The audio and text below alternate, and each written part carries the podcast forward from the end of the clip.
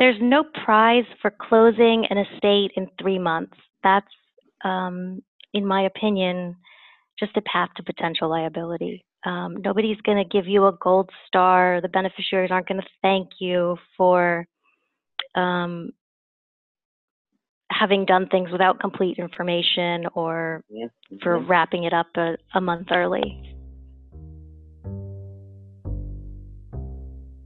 Alvi Aggarwal is a partner at Yates, Campbell, and Hoeg. Prior to joining the firm, she studied at University of Miami School of Law, then the George Washington University Law School before finally attending Georgetown University. Alvi has been featured as a young lawyer under 40 in the Virginia Business Magazine Legal Elite and also a rising star, according to Super Lawyers in 2018 and 2019. You are not going to want to miss this episode. A few weeks ago, I had the distinct privilege of sitting down with Alvi and discussing an important topic. We wanted to give a voice to and provide some clarity around the question how does or how might an out of state executor most successfully resolve an estate? And so we set out to create a guide, if you will, in this brief episode. I'm very excited for you to listen to it. We discuss a number of important things, including why your approach matters, why you should even consider if you should qualify to be an executor, what are the similarities and the distinctions between being an in state and out of state executor, bad recommendations to ignore and mistakes to avoid, just to name a few things. Welcome uh, to the all new episode of Probate Navigated. This is the show where I dive deep into probate so that you can be the master of resolving your estate so that you have a compelling story to tell. We believe that confusing complexity is the enemy to successfully resolving your estate, and an educated executor with a proven team is the best way to defeat that enemy in probate. I am your host, Jonathan Smith, and I hope that you enjoy my conversation with the one and the only Alvi Aggarwal. Well, Alvi, welcome to the Probate Navigated show. It's a pleasure to be here. Thank you for having me. You're welcome. Thank you for joining us. And why don't we start here, Alvi? It, it is known that you can talk about difficult things like tax code and Virginia code without putting people to sleep. Tell us more about that. Well, so um, I guess the real story there is that the firm let me write the website. Okay, good. So, so then you wrote that. I did. Okay, good. Well, here's what I want all of our listeners to know. Everybody who's listening needs to go over to the website that you created. And what's the name of that website, Alvi? Estateography.com. That's right. Okay, everyone needs to go to that website. It's phenomenal, and we're going to talk about why right now. There is a particular character on the website. Alvi, tell us about Sebastian. So Sebastian is the estateography mascot. He is a sloth. Um, he is sort of our. There's going to be a fable of Sebastian the sloth on the website shortly. It's um, going to be the story of Sebastian administering an estate and the lessons that we can all learn from him. Um, and being a sloth, of course, he's um, slow and methodical in his movement, and I think that is a, a key lesson for people who are administering estates to keep in mind. That's good. So, give our listeners an idea of how they could utilize your website because you do have a very, very interesting and helpful search feature. Yeah, so my website, estateography.com, is sort of designed to be a knowledge base. Um, so it's it's like the help section of some um, of the other websites you may have seen. The purpose of it is just to be a collection of information that um, is easy to navigate and where you can search everything and hopefully find something that's relevant to whatever it is you're dealing with. Well, you've done a fantastic job. It is really helpful. Thank and you. It, it, you're welcome. It helps me transition into really the next question I would like to ask you, and it's it's this: Tell us how you decided to really focus on this as a vocation? Why, why be an attorney that specializes in things like estate planning and family law and describing things like we're talking about, but doing so in a way that won't put people to sleep? Well, how, tell us that story, how you came upon that.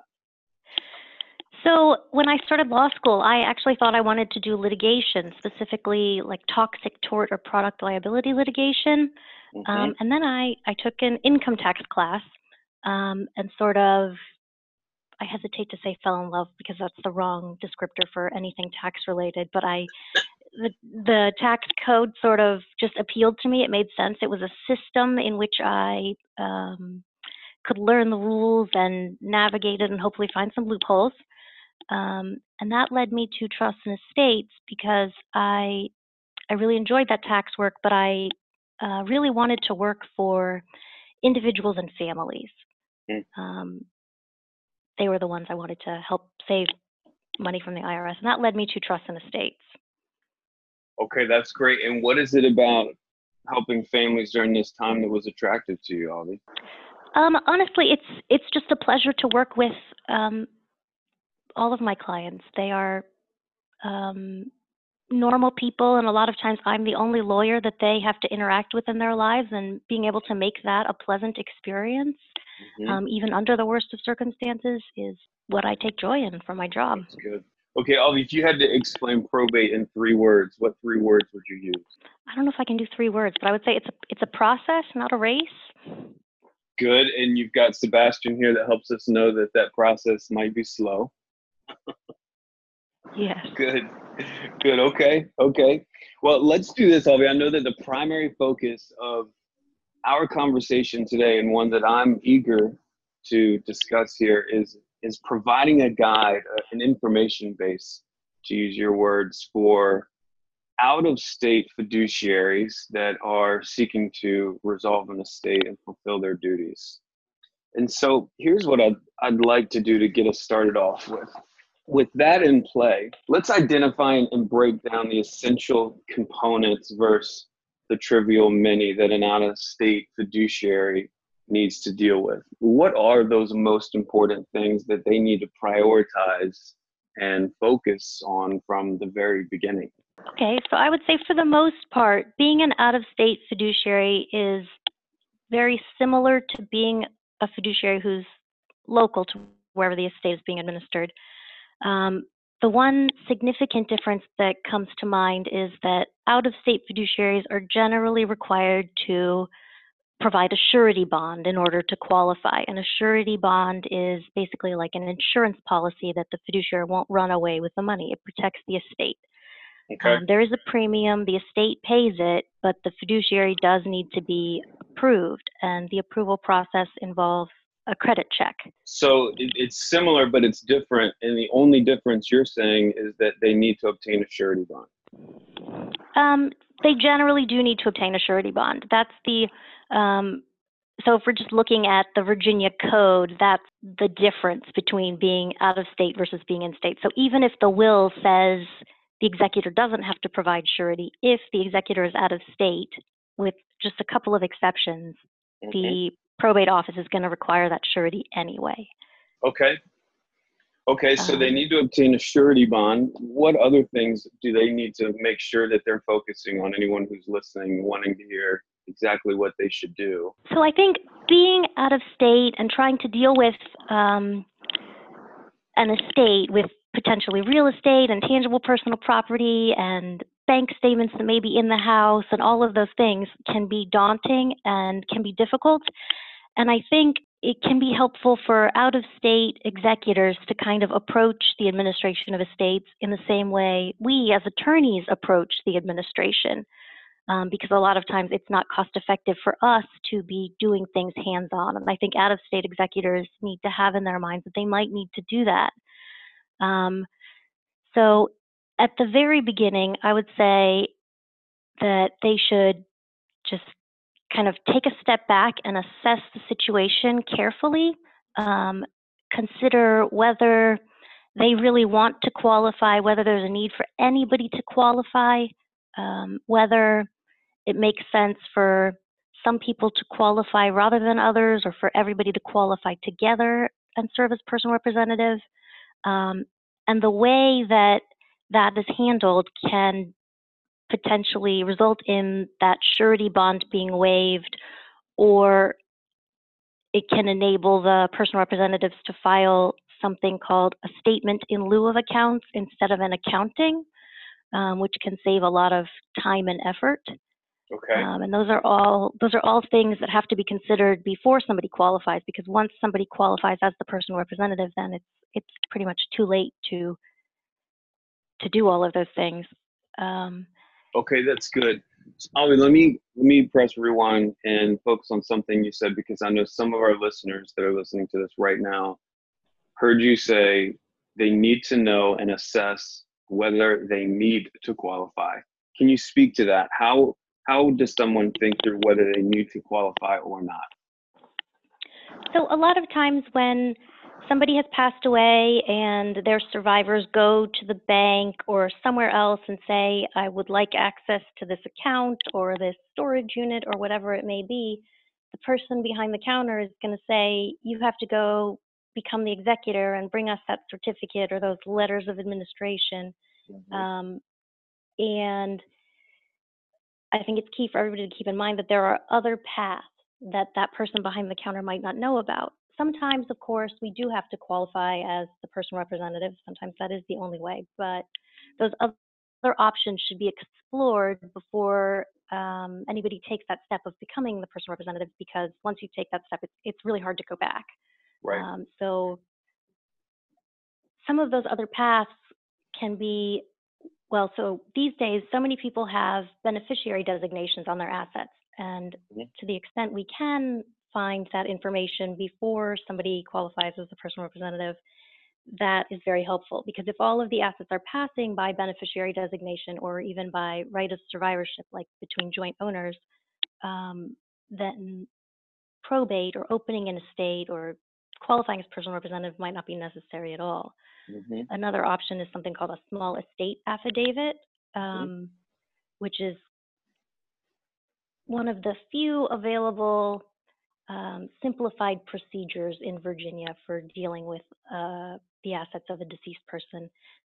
So if the assets in the deceased person's sole name without those survivorship rights and without beneficiary designations are under $50,000, hmm the people under or the people entitled to the estate, whether that's under the will or whether it's the heirs at law, can sign something called a small estate affidavit um, and designate a person in that affidavit to handle the assets. And that works pretty well. Okay, good, good. So so far, here's what I hear you saying. All these. Number one, that there is a difference in out of state versus versus in state fiduciaries. One of which, in general, is obtaining a surety bond. The other thing you're making a point of, which I think is a really good one, is to make sure that they look at this reality through the correct approach. So you've identified whether or not they need to qualify. You're also looking at the path that they might need to take so that it's most efficient and most effective.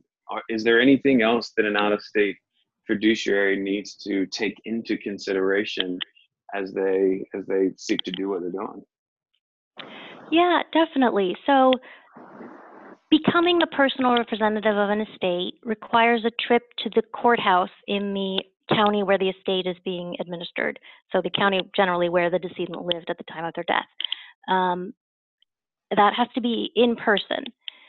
And a lot of times, it, well, depending on the county, it can take several weeks to get that appointment. So, I think it's really helpful, particularly for out of state executors, but even for in state executors, to plan ahead um, when scheduling that appointment. And um, what I would suggest is go ahead and call that courthouse, talk to the people in their probate division, um, and see when an appointment might be available before scheduling any travel plans. And I would say also leave some time after that appointment when you're still in town and may be able to go take a look at that tangible personal property in the house or look through the papers and also um, obtain a tax identification number for the estate and take that and the certificate from the courthouse to the bank and open that bank account. Mhm. Okay, So I think really, Good. Okay. Anything else, Alvi? um, I think I, I briefly mentioned previously that for out-of-state executors, sometimes it's helpful for them to approach the process of administering an estate in the same way that we as lawyers would.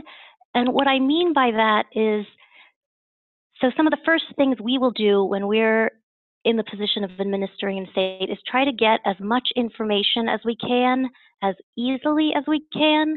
So rather than going to the decedent's house and looking through boxes and boxes of paper, we are going to take our certificate of qualification and request um, wage and income transcripts from the IRS.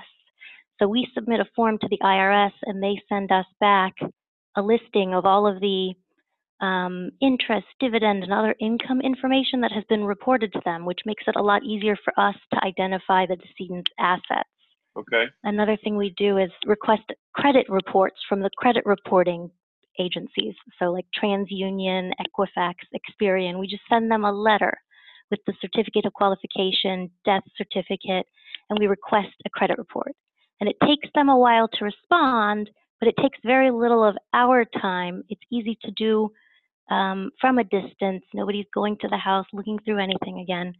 Um, and we get information back. We find out, oh, there are these debts, and sometimes they also lead us to assets. Like we see a mortgage on the credit report, we know there's probably some real estate somewhere. Um, I know it can be frustrating for fiduciaries to use letters, to write these letters, send them out, and then just wait weeks for a response. But um, I would say it, I mean, it works well, it's um, efficient, and I think it, going about it that way and just accepting that it's going to take some time will take away a lot of the stress that I think out of state fiduciaries feel in trying to deal with the initial stages of the estate administration. That's good, Alvi. Good. Okay. Alvi, let's let's transition to this question. What are some of the most common mistakes that you see out of state executors make that our listeners right now could avoid with a little forewarning here from you?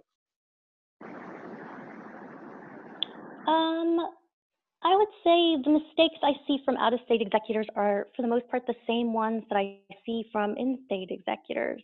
Okay. And And what would those some be? of those, yeah, so I think one of the big ones is that when you're administering a state and you're serving as personal representative, you can't really assume that things work the same way for a personal representative as they would for an individual.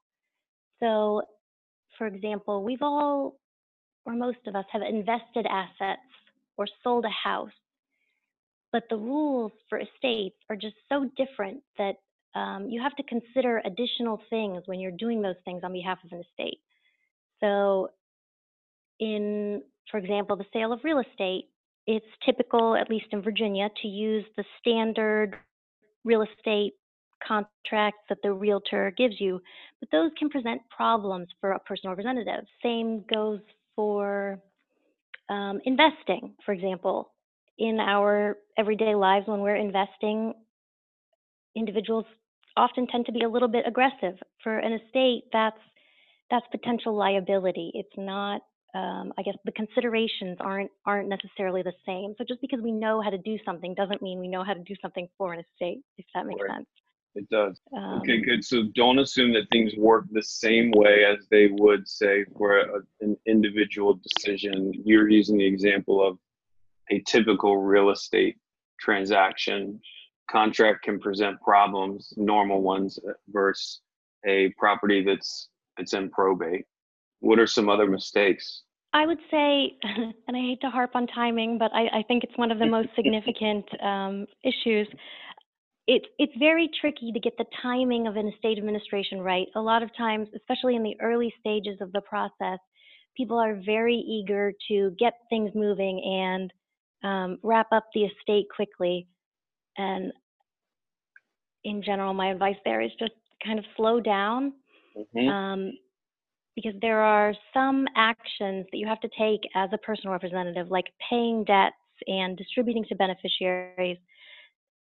And if you do those things wrong, you are potentially liable. Um, and there's kind of it's it's difficult to go back once once the money's gone. Mhm. So I think it's it's very important to assess carefully and consult with your lawyer and make sure you have complete information before you take those irrevocable steps. That's good. So take care to ensure that you don't do anything that uh, increases any personal liability. Is there anything else that our listeners should know? Um, in general, the sort of tips I give every fiduciary, um, keep every scrap of paper, every every receipt, every canceled check, every notation that you make about a deposit. Um, you're going to need all of those documents when you are preparing your filings for the Commissioner of Accounts. Um, I would, I, from in most cases it goes without saying, but the estate's money is not um, the personal representative's money. Mhm. Those estate funds can't be used for personal expenses. They shouldn't go into personal accounts, and also personal funds shouldn't go into the estate account. Right. Um, You want to avoid commingling. correct, exactly. Yeah, we had Um, Mindy Hetzel on the show a couple weeks back, and she spoke on that. And she said, just being the commissioner of accounts, and wow, that was one of the biggest mistakes that she sees over and over again is the commingling of accounts. Yeah, it's uh, it's a problem when it happens. Hopefully, it's not happening all that often. Good, good. Um, I would say another thing we see a lot of times is the person representative was close to the decedent and knows what the decedent wanted. And a lot of times, or at least sometimes, that's not, it doesn't match up exactly with what the will might say or how the assets are being distributed under Virginia law. Um, and it's very hard to overcome that um, sense of, of knowing what the decedent wanted and really wanting to implement those wishes. But um, when you're the person representative of an estate, you have to do what the will or what the law say, even when you know that isn't the most desirable result. Um, a lot of times we see personal representatives wanting to contribute money to the decedent's church or favorite charity because they knew that that's what that person would have wanted. Mhm. Um, but if the will doesn't say to do that, then the person representative can potentially be liable for having done that. So it's it's really important to follow the will and follow the law. That's good. That's good. What about some? What about bad recommendations?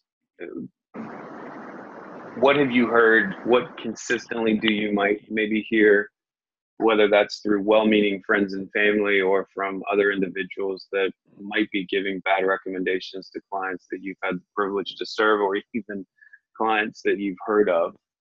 Do you have any thoughts on that? Um, I would say the bad recommendation that I hear most often is just go qualify as the personal representative. Um, Mm. And I, I mentioned that before that it's it's easy to get into that. It's hard to get out. It's important to consider carefully before you go down that road. Mhm. Um, but other than that, I would say it's not so much bad advice that I see as a lack of advice. Um, I think a lot of times, again, people kind of assume that it's it's a lot like handling their own affairs, and it Mhm. really it just isn't. There are more requirements. There are fiduciary duties. It's I, there are just considerations that aren't necessarily intuitive that um, people need to kind of do their homework on and get help. Right. Right. And it seems as though that's quite difficult. And my assumption is too is that might be one of the main reasons why you created the Estateography, correct? It is. I, I would like to see that information be more easily available and accessible. That's right. And in one location. I, that's one of the, the big upsides, I think, for everyone listening with your website is that instead of it being in all these different places, you've got a search engine there that they can put in a particular question and find content on. I think it's just fantastic. It simplifies and something that can be quite complex. That's the goal. Okay, so, well, it's, you're accomplishing all these. Well, well done. Okay, so I want to ask two more questions. One, we ask every guest who's on the show is if hypothetically you could connect with every first time executor resolving an estate, what one piece of advice would you give them and why?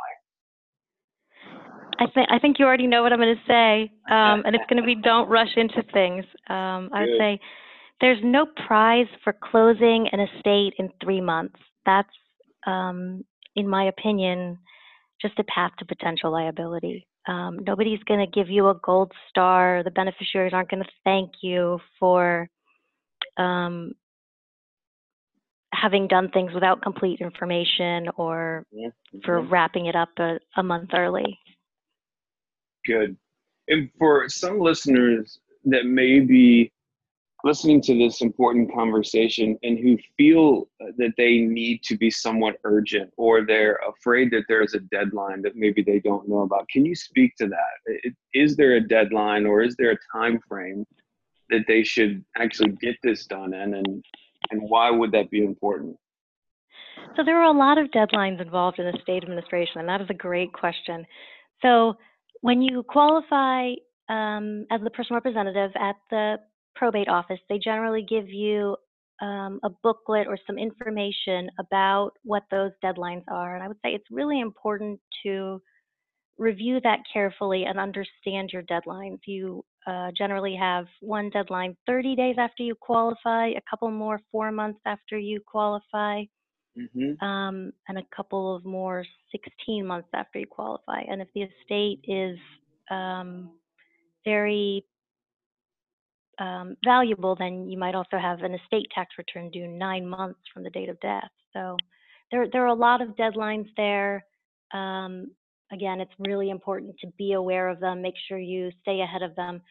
But there isn't a, there's no time within which a personal representative is required to complete the administration. Um, of course, no one should let it drag on unnecessarily long because that's just going to run up the fees. Um, but I would say generally, uh, approximately a year is typical. Mm-hmm. Okay, good, good. And how could our listeners connect with you if they wanted to? If they wanted to talk with you about um, possibly partnering together to help them with resolve their estate or if they have other questions what's the best way for them to connect with you? Um, the best way to connect with me is generally by email and i can be reached at alvi at y-c-h-l-a-w dot com. Okay great. And what's the web address for Estateography we'll also put it in the show notes but for anyone who doesn't want to wait for the show notes what, what is it it's um, estateography.com. That's E S T A T E O G R A P H Y.com. Outstanding. Well, Alvi, it has been an absolute pleasure having you on the show. Thank you for stopping by and for speaking to this important question. We are very grateful, and I am confident that many people are going to benefit from the wisdom that you shared. So, thank you. Thank you. It's been a pleasure. I hope you enjoyed my conversation with Alvi. And if you did, folks, please be sure to leave us a review on iTunes if you've derived any value whatsoever from this podcast. You can also connect with me on Twitter at I am Jonathan SM. Also, be the first to listen to future episodes and previous episodes by simply subscribing to the show. All of our episodes can be found on iTunes, Stitcher, and a number of other podcast platforms. Just by way of reminder, you can find links to everything discussed in the show on the show notes at medium.com backslash at probate journal. And until next time, and as always, thanks for listening. Have a great week.